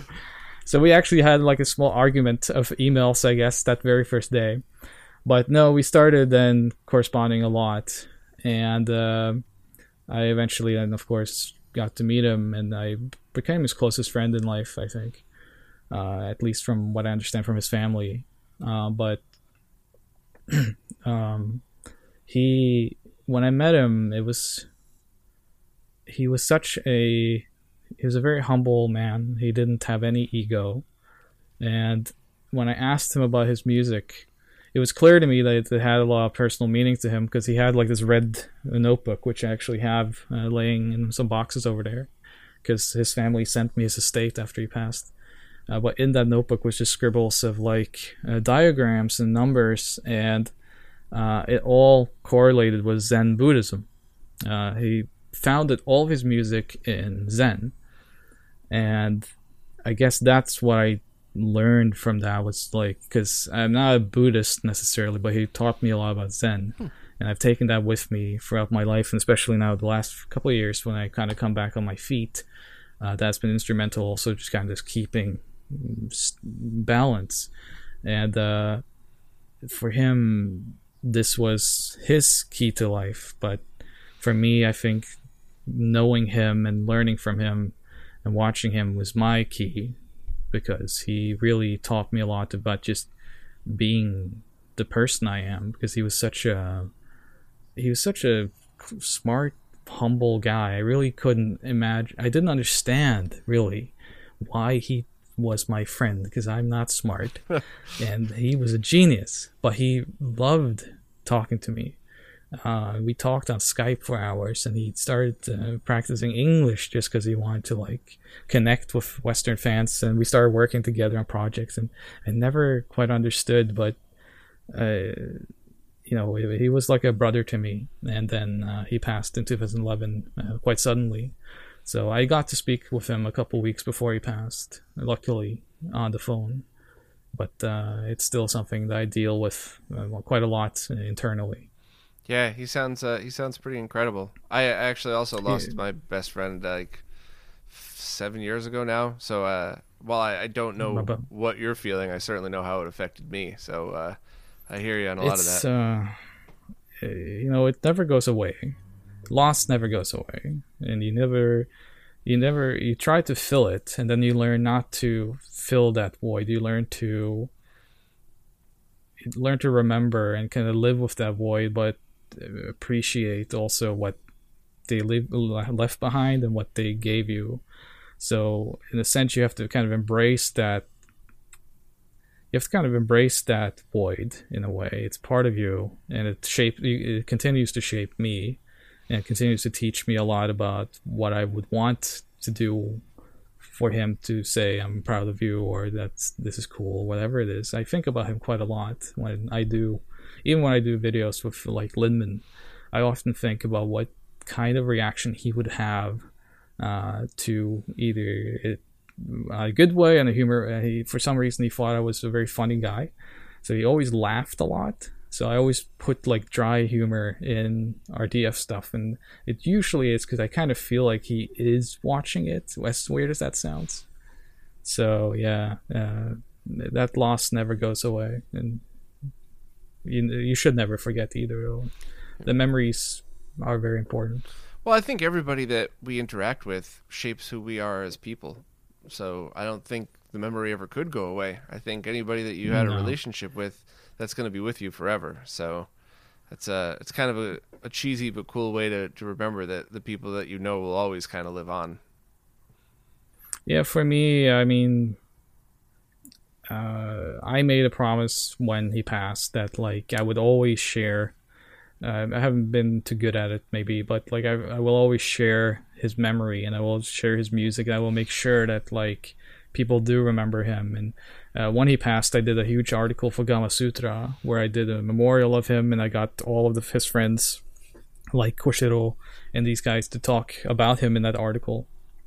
And uh, a few years ago, I was invited to Japan for the memorial, uh, like a memorial concert for him as a guest and uh, his family was actually there. And I had I had always just corresponded with them on email. I never met them, but his mother and brother was there at that time, and uh, it was a very. Uh, I've never, you know, I'm. How to explain this in words, but we were all so happy being there, remembering him, but we were also all crying like a lot, and it was very unusual to see this in Japan. People openly but everyone was smiling and then as we kind of left the venue his family turned to me and like actually gave me a hug which is very unusual for japanese. And uh, his mother said family. That was the only english word she told me it was just family. And uh, uh, it's a really nice story. That's really good. Still um, very hard to talk about but yes it was very uh, special. So i did get i did get his estate. So I have mo- lots of boxes of his unpublished works and stuff as well. So hopefully one day I get to do. I know Linneman has talked sometimes to me about like we should do some video music stuff and uh, definitely on Umemoto Ryu. So hopefully one day we get to do that soon. Yeah, it'd be cool to put together, you know, uh, just like in your spare time, no rush, put together like a documentary about the, you know, the works and everything yeah, if, if people want to learn more, you can go to Gamasutra and just search his name because mm-hmm. uh, the article is still up, I believe. So that shows you a lot of his childhood stuff. Because uh, it was weird. He he kind of gave me a lot of his memorabilia before he passed, uh, which you know probably means something. But uh, yeah, I got a lot of this before he even passed. I had childhood pictures and stuff, and so when I did that the Gamasutra Memorial, uh, I actually had all this access to his childhood photos and whatnot, and even his closest friends in Japan had never seen any of this. So I remember they were just like, "Where did you get this?" It's like he gave it to me like half a year ago. I don't know why, but I kind of also realized now probably a reason for this. Yeah, you know, I'll definitely post a link to that um, for anybody that wants Oh, to thanks. read it. You know, if uh, I'll make sure to check in with you after this and get all uh, links to all the cool stuff that we want to share with people. But that's pretty. That was a nice story. We haven't even talked about the CDI or DF Retro yet. Wow. Well, CDI, I have something coming up that I think I'm going to have some Oh, fun no. with. Uh, but uh, yeah, you know, I, I, I definitely wanted to go on to the DF Retro and see how you got involved with John. Um, I met him through Corey. Um, and Oh, John was incredibly gracious to me. Um, he was a, a big help in a lot of the, the tweaking I needed to do with my videos and stuff. And he absolutely didn't need to be at all. He could have, in every right, he would have had every right to be like, "No, I'm not doing your, your interview, and I don't have time to deal with you and your your stupid video problems." But he was the opposite. He was, and and still is a, a giant help. So I'm forever indebted to John, and uh, uh, you know, certainly, um, certainly glad to have met him. So, how did you get involved? Uh, so this was, I think, um, I think this was 2017, where you know, as I mentioned, I was pretty much down to the. I I had pretty much just kind of moved on and was just treating my day job as day job and went home and just kind of didn't do anything video game related. And then it just so happened that uh, I was actually in Tokyo uh, at the offices for my company there, and my colleague was like, "Hey, do you know this?" Because it's an you know it's a Westerner doing a video, and I looked over and there was a video about Soul Reaver, like Legacy of Kain Soul Reaver, and I was like, "Oh, don't recognize." And he's like, "Oh, well, you know, this is really good. Like, this is you know really cool video. It's really detailed." And I was like, "Okay, cool." And he's like, "Didn't you used to do this stuff? Like, didn't you used to write these articles?" And like, he just kind of like investigated, and I was like, "Ah, long time ago." Like, but uh, he's probably gonna start talking about poop soon enough. Like, just give give it five minutes. so, but he didn't. uh, not not until I joined the team. But then, like, uh, yeah. So, but I was kind of intrigued because you know, as I mentioned, my impression of YouTube was very different. But here was like a documentary on this game. I wasn't even a big. I'm not a big Soul Reaver or Legacy of Kain fan necessarily. I know about them. I play them. But the video made me super invested and interested in it, which you know meant it's very well made. And again, I was just kind of like, oh, I didn't know this existed. So I started looking into more of his videos when I got home. And I think he had a video on Shenmue and uh, Duke Nukem, I remember watching. And I wonder if already he had done Panzer Dragoon at that time. I forget the timeline for his videos. But yeah, I was just kind of like, okay, well, this dude is doing, you know, really good work. Probably the best I've ever seen in terms of like video documentary stuff. Uh, so th- this is great, and I was just kind of curious who is this Dark One X uh, guy. Uh, wasn't active on Twitter or anything, so like I couldn't really look up too much about him. But it just so happened that uh, we were both members of a bigger video game forum at the time, and uh, I don't think it exists anymore now, or has turned to the dark side somehow. But we were on that, and uh, I saw there was a thread about his latest video, which I forgot which one was. But uh, in there, I was just kind of curious what people thought of it, and you know, of course, they all praised him as they should. But I saw John post it, and I was like, "Oh, so he's actually part of this forum? Interesting." And he mentioned that he was very burnt out, and that you know he kind of just felt like he was striving for something more, but uh, couldn't quite get there. And I was like, "Okay, so I know how this feels, and I, you know, my VV's, uh, uh, my partner's uh, advice echoed in my head. So I was like, I reached, I for some reason, I usually don't even contact people much, but for some reason, I just felt compelled to kind of tell him like, hey, you know, I saw this Soul Reaver video, I saw the Shenmue video, and I really enjoyed it.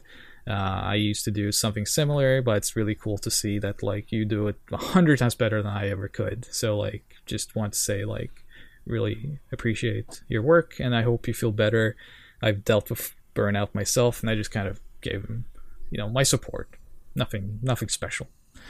but he uh, responded, and I think he was a little bit aware of me actually, and uh, he was just kind of like, "Oh yeah, yeah, where like where you been? where you should uh, should talk."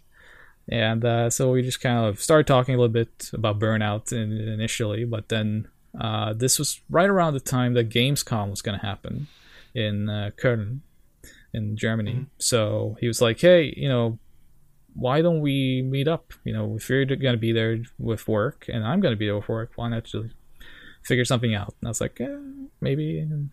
I'm still very unsure about meeting people or dealing with anything. So, but I was like, hey, you know what? Fine. Oh, why not? Mexican food is good, and Mexican food will become our traditional meal when we meet up. So we met at the Mexican restaurant, and man, it took probably less than I'd say less than two minutes, and we were just sitting there firing back and forth about ideas and like you know we were right, we were best friends immediately he he was just kind of like, yeah, well, you know that guy, and we should do this type of video. And, I was like, yeah, yeah. Do you know about this game? He's like, yeah. It's like, yeah, I have all that documentation at home. I was, you know, I did the research many years ago. Talk to the creator. You should do that video. You should do that video. I can supply you with whatever you need. And he was like, yeah, yeah, yeah. So it was just an insane feast of Mexican food and ideas. uh, so yeah, we just became Im- immediately friends. I, I think again it was just kind of a we were both very comfortable with each other because we had similar experiences, we had similar approach to what we did, and I don't know, I've just always been someone that I guess is kind of easy to talk to. Hopefully, um, so we went home from Gamescom and shortly thereafter he was just kind of like you know what why you know he knew that I was struggling. I, I think he could tell. I, I, haven't talked to him about it, but I'm gonna assume that I think he could tell that I was very down the dumps. Uh, because you know I was giving him a lot of ideas. I was offering I could give him a lot, but he was like, you know, why aren't you doing anything? like, seems like you're capable.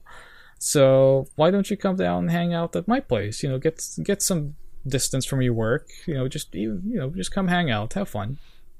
And I was I remember how I had so many trepidation about going there. I, I really, I, I, told VP like several times I I shouldn't go. Like I really, I'm gonna let him down. Like I'm just gonna show up. I'm gonna be really not funny, not fun to be around, and just tired. And he's if he wants me to like help out on the video, I don't think I don't have that talent. And she was like, "You need to. We really need to stop doing this and go just see him, even if." He asks and you say no, he's gonna just say okay. Then there is no disappointment. You just go and play video games. Then be 12 years old again. Have a sleepover.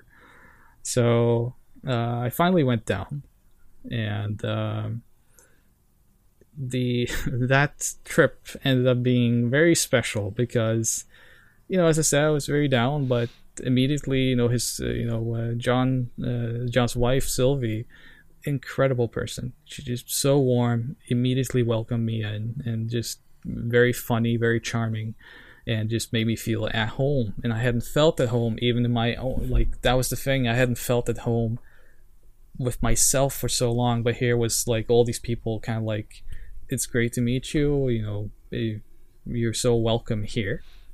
And uh, I, I hadn't welcomed myself anywhere for the last seven years. So it was, you know, pretty big change. It's it's small. It doesn't sound like anything. I'm sure people listening to this can just be like, she just said hello, but no, no, it was just subtle kind of welcoming, and the hug and the charming welcoming that like made me feel at ease. So at that point, uh, I think this was around February uh, that this happened. So John was kind of like, you know, do you have any ideas for the April Fool's video that you know I could do. And I was like, hmm, I don't know. And then I was like, well, why don't we like do something together where you know I can help you script something, but what if you do a Bubsy video? Because I'm a big fan of Bubsy. Uh, why don't you do a Bubsy video? But the joke is that it's a real episode. We just you don't break character, you don't wink at the camera, you just do an episode on Bubsy and that's the joke. And he was like, "Yeah, I love this. This, this, this, this is great. Why? Yeah, can you help with that?" And I was like, "Sure, I'll." So I just wrote the script uh, from you know right there and then, and show it to him, and he's like, "Yes, like we gotta do this." Uh, and he had done a video earlier where he did Resident Evil 2 with a mutual friend of ours, uh, Alex Neal. And Alex is like this incredible wealth of knowledge on Resident Evil. So like Alex can you can just tell him to just, you know talk and he'll talk forever about it and be really good. So I was like, well, you just did that Resident Evil 2 video where you had the Resident Evil expert. You should have the Bubsy expert. And when people watch it, like you know, Alex is at I think he's on the right side of the frame. Whoever is doing the Bubsy stuff should be on the left side of the frame. It should be like a bizarro thing where, you know, this is subtle little detail. And John was like, I love this. Like, yeah, this is going to be amazing. Let's do it. And but the thing was, I never planned on it being me because I was like, I'm not stepping in front of a camera. I'm not doing any of this. like, I can't do this. But then more and more as I thought about it, because I figured like we'd call like uh, Battaglia, like his partner crime over at Digital Foundry, uh, just bring him up and like he can pretend. But uh, that turned out to be kind of like a long trip for him to do, and I don't think he knew what Bubsy was. and then I thought more and more about it, and I was like, for this to work, you need someone that has no expression, has no emotion, has no ability to like show any type of bias or facial, you know, happiness when talking about this. He should just be a dry. You have expert. to pull. You have to pull off complete deadpan. Exactly. You have to be deadpan and not break character. No one else could do it but me. so, so I told John, I was like, I guess, I guess I'll be the expert, huh? And he's like, you you want to do it? Like, I would love if you would do it, but no not forcing you. And I was like, I guess, you know, just you know, for one episode of Bubsy, it would be fun. Uh, my only thing was like, well, the only thing I need from you is that you credit me as the world heavyweight champion of Bubsy, and he did.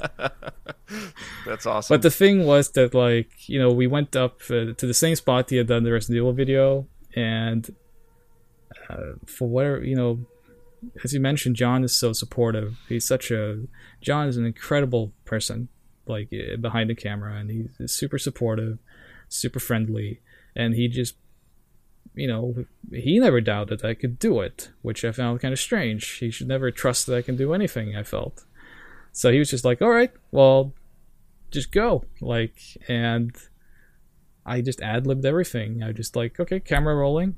Like he sent me a question about Bubsy, and then we filmed almost all of it in one take and it was such an amazing feeling there and then that I felt like I can do things again. You know, just these slow steps back, like realizing that maybe I'm not that incompetent that I keep telling myself, but we'll see. I mean, I haven't seen the video yet.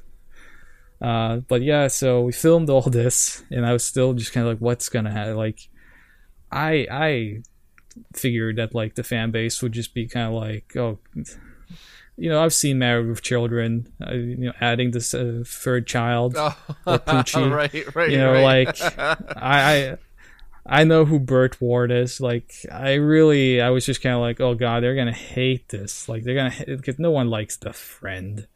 The like, no one wants that. But amazingly, when that video came out, it came out right before GDC. I remember because I went to GDC. Amazingly, when I was just because I kind of kept away from it because I figured this is going to be so toxic. What the hell did I do? Like, why would I do this to myself?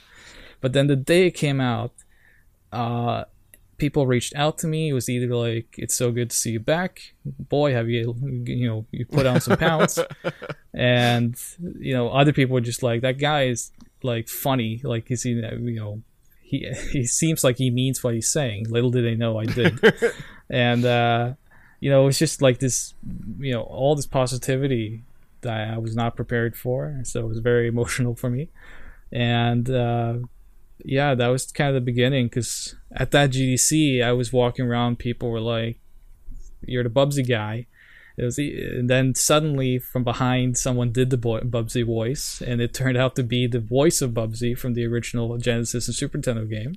So I got to meet him. It was just like an incredible time that uh, that trip. That's awesome. Uh, I couldn't believe. And then the team from um, that did the new Bubsy, the Paws of Fury game, they approached me because they were just like, "We're making the new one. We're gonna make you happy. We're gonna make you so happy and proud." And I was like, "You already did." And uh, so it was amazing. And then yeah, so that was the very start that um, of me stepping on to camera on DF. Long story, but no, uh, that's that cool. was the beginning. That is really cool. You know, I just a couple weeks ago I interviewed Jose Tejada, um, Jotego, one of the Hmm. uh, the FPGA developers, and yeah, yeah. yeah, we were talking about um, like breaking up projects, and and I made a point about small wins that I kind of I've had to remind myself on a constant basis, and I don't know if this would kind of apply to you at all, but I certainly don't mind repeating myself. Sorry for everybody listening, but you know, there were many times in my life where I'd been working on multiple projects at once that were long-term projects. And I Yeah. specifically remember one time where, you know, we would have these Friday meetings and everybody would kind of get around the table at the end of the day and say, you know, what did you accomplish this week? And three weeks in a row, I mean, there were big projects, so nothing was finished. And I was so frustrated, you know, it came to me and they're like, oh, what did you do this week? I was like, nothing. Nothing. I did absolutely nothing. I'm freaking useless. I don't know. I don't know why you guys keep me here. I have no, you know, I have no business even being in this meeting. Nothing's happened, and everybody laughed. You know, welcome to my world. Yeah, because you know everybody laughed because they know you know they saw me there. You know they knew I was doing Yeah. stuff. But that is absolutely how I felt in the moment. And then the good thing about when you have multiple projects like that is they often tend to finish at the same time. So then you have that pretty awesome like look at all the stuff that I just did. But I I. It, that never left me, so I always try to make sure I have little wins in between bigger projects. And one of the great things hmm. about retro RGB is, you know, I, very often, you know, the most important article of the week is just simply, the, you know, don't forget pre-orders are open for this thing that everybody wants on Friday. You know, so. It, Yeah, yeah. It's important to get those out, even though they're not as, uh, you know, ten years from now, no one's going to go back and reread that. But in that moment, it's important, and then you know, tweet it out. Hey, everybody, don't forget about this. Or so I do get those small wins that that remind me, like, you know, what I do isn't useless. So I think without those, I could very easily fall into you know fall into that trap. But yeah, try to remind yourself yeah. little wins. Yeah, yeah. So you know, the Bubsy video was uh, a shock to me uh, that people actually, for one, remembered. That was one bigger shock. Uh, but uh, second of all, just the acceptance. I never expected the acceptance from the community, and it really it's been incredible. Still to this day, the amount of tweets and stuff I get now. It's not always about the best games, as uh, you probably know by now, but uh, it's still funny to just see how you know they regard me as someone funny and you know entertaining because I at the time didn't, and I really have to give a lot of praise and well, praise is probably a word, but I have to give a lot of thanks to Digital Foundry as a channel because shortly after that Bubsy video, you know, we went to E3 together, me and John, because you know we had been been become very close friends very quickly, so we stayed together for E3 and I met uh, Richard Leadbetter there. And you know, Richard is someone I read as a kid. I actually cited him in an article I did once, saying that he was an inspiration of mine because he was so he he was someone that was kind of dry humor, but his information was always so good in like Mean Machines and the official Sega magazines. So when I met Richard, I was shocked that he was the sh- boss of Digital Foundry. I was like, "That's your boss? Like I know who he is." Uh, and he was just kind of like, "Oh, so you're the Bubsy man?" and uh, so that was an interesting meeting. But you know, for you know, Digital Foundry had no, they didn't have any reason to really keep using me in any way because I, you know, got to think honestly about it. I had just been a joke. I had been a, you know, a joke in a Bubsy video for them. So like bringing me back for anything would seem kind of far fetched in my opinion. But at that E3, without any hesitation or anything, you know, they were just like, "Oh, why don't you do correspondence for us at E3? You know, why don't you just step in with John and like do this on-camera segment talking to the fans?" And I was, I still can't believe they gave that trust to me But again, it was just these building blocks for me to kind of feel like I'm still very much there in headlights when you watch those videos because it's still very fresh for me. But just that trust and that appreciation for the fact that I'm not the best presenter. I, am not the most good looking guy or anything, but I can get the information across. I can keep my lines straight and I can, you know, keep time. Uh, except for this interview, this runs way too long. But like, uh, yeah, it was amazing to see that trust they gave me, and that you know turned into basically a semi-regular guest appearance because I think I was in one video per month in that, uh, 2019, mm. and uh, yeah, they just kept bringing me back and back, and the games got worse and worse, and I suddenly realized that this was the key to it all. they just want me to play all this crap, just sink my career. That's funny. Oh, I do have to respectfully disagree with you about uh, about something you just said. I don't think anybody that saw that Bubsy video would have thought of you as a joke. I think that I think the opposite. I think while it was you know while it was funny, I think that showed that you were able to to do content in that way. So I don't, oh, you know, while while you could say the video was a joke, I don't think anybody would have ever interpreted either of you as a joke or the butt of the joke or something. It's not like you were the guy that showed up and they dumped a bucket of water on you and laughed and then moved to the next scene. You know that that would be different. But so yeah. I, I could absolutely see how somebody could could extrapolate from that that humor that there's actually a lot more going on there. So glad glad oh, you got those really, small wins. Really, See, small little wins. Yeah, I really appreciate you saying that. I mean, for me, it was no joke. It was a very serious topic of Bubsy, but yeah, I just f- figured from the audience perspective, it's just like, why is the Bubsy guy back to talk about news at E3? Like, why why is he relevant to all this? No. But no, they were immediately like, bring Audi back and all this stuff. It was really amazing, and uh, you know, over that year, it was just uh, more and more people were just kind of like, I like Audi. You know, I I still don't quite understand why. I have no ego, but uh, I mean, I try my best then to just treat them as friends and you know talk about Alfred Chicken and CDI like they want me. Oh, the CDI the CDI. so where did your uh, where did your love for the CDI stem from? Did you have one growing up? No, I saw one at the electronics boutique in the glass uh, mm-hmm. chamber. Mm-hmm. Uh, always tempting. You know, wow, there's a CD system from Philips that has a Mario game on it. Are you fucking kidding me? it's like, and I can never play it. Yeah. So I just remember seeing that in like the Zelda games and uh, some other games. Thunder in Paradise. My God, I was a huge fan of Thunder in Paradise, the TV show, and the fact that it was a video game based on it that I could not play was like the biggest breakup of my life. Like no woman could hurt me as much as uh, Thunder in Paradise on CDI ever did, and so I mean I always had a fascination for it. I always had a fascination for it. you know as you can tell like for Japanese home computers and whatnot. I always had a fascination for systems with kind of undiscovered, uncharted territory of libraries. Mm-hmm. And the CDI for the longest time, you know, it's not emulated or it wasn't for the longest time. And so I was just kind of curious about it, and I started picking up games. I never had a CDI for a long time. I just had the actual games because I saw them for like pennies in buckets at like flea markets where they probably belong, considering I play them now.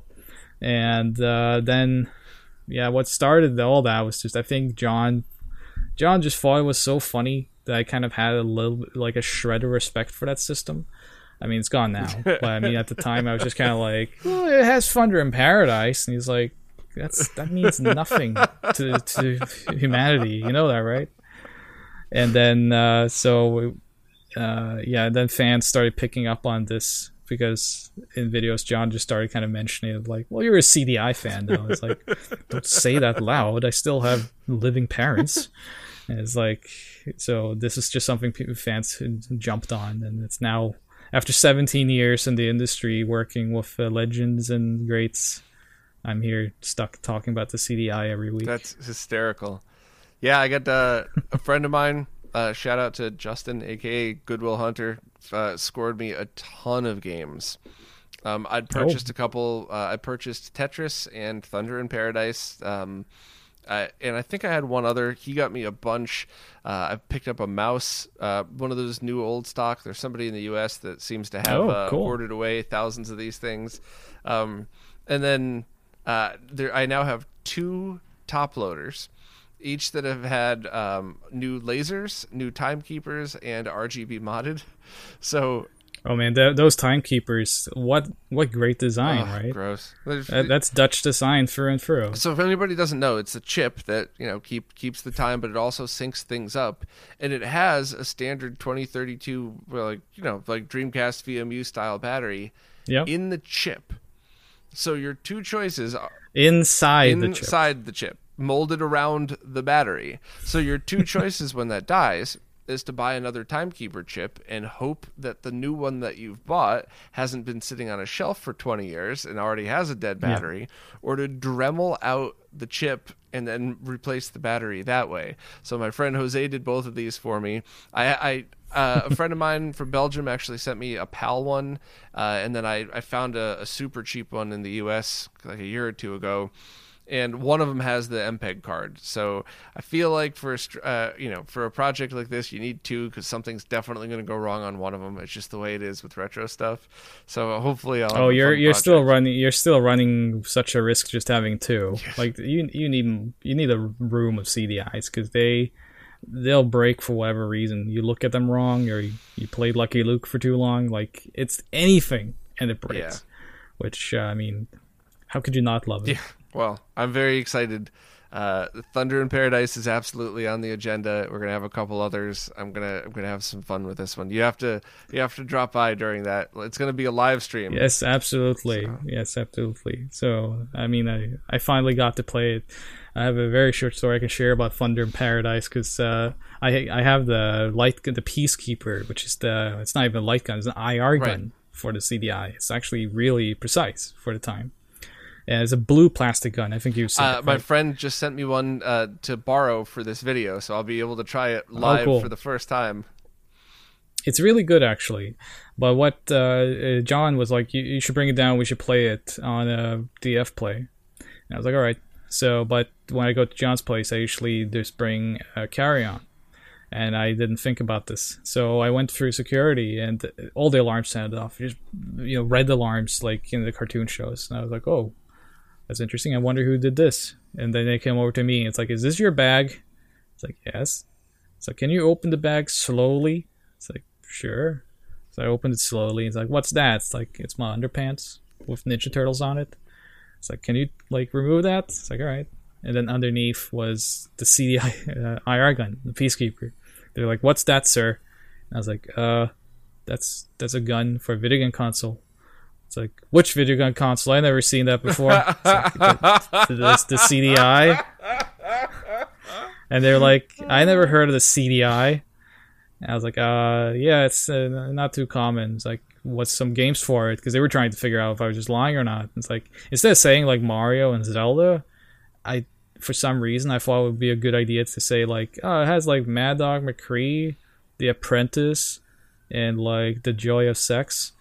And they were just like, uh, we have no idea what any of this is. Uh, come with us. So I had to go to a second screening room, be patted down, and then they confiscated my uh, my gun. So I had to pay two hundred bucks when I came back Oh, to get that out of confiscation. So John was like, "Why didn't you bring the gun, dude?" It's like because I got confiscated and patted down because of that gun. that's hysterical. The So- funny thing is, if there was the people of the right age group, if you had said Mad Dog Mad Dog McCree, like they they could have just Europe? looked at that and gone, "Oh yeah, all right, yeah, okay, makes sense." I don't know in Europe if anyone would have that reaction to Mad Dog McCree. really? I mean, it wasn't a good uh, game, but it was all over the place in the U.S. I, I maybe yeah in the U.S. I could see it. I mean this is a European airport, so I really don't know if that was the right answer to uh, say. I, I think Mario and Zelda would at least be kind of like I kind of know those names. I guess this is true, but because they were just like you're you're talking gibberish.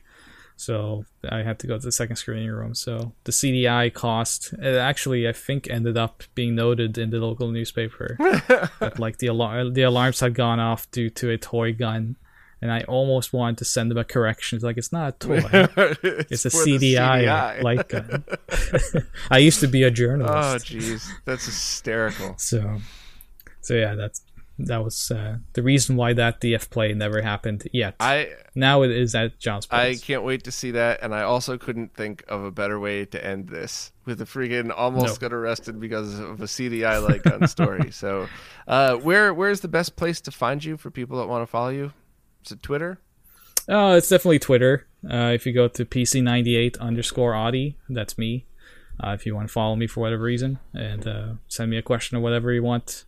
And um, you can go to Amazon and you can buy my book there. It's Wrestling with Pixels. It's every wrestling game ever made, written about with uh, interviews with creators and everything.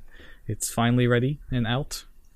And uh, yeah, I guess that's the best places to find me. It would be Twitter Awesome. or of course subscribe to digital foundry and maybe just maybe i'll show up there even this christmas Awesome. Uh, I'll of course have links to all of the stuff for anybody, and uh, we'll we'll definitely do this again soon at some point. We'll we'll pick another topic and and have some fun with it. oh we there is a pretty big announcement coming in the coming weeks and months from me and Linneman, so i'm sure we'll both be back very soon Awesome. Glad to hear it. Well, thank you very much for your time, Audi, and uh, we'll we'll definitely do Oh, this again soon.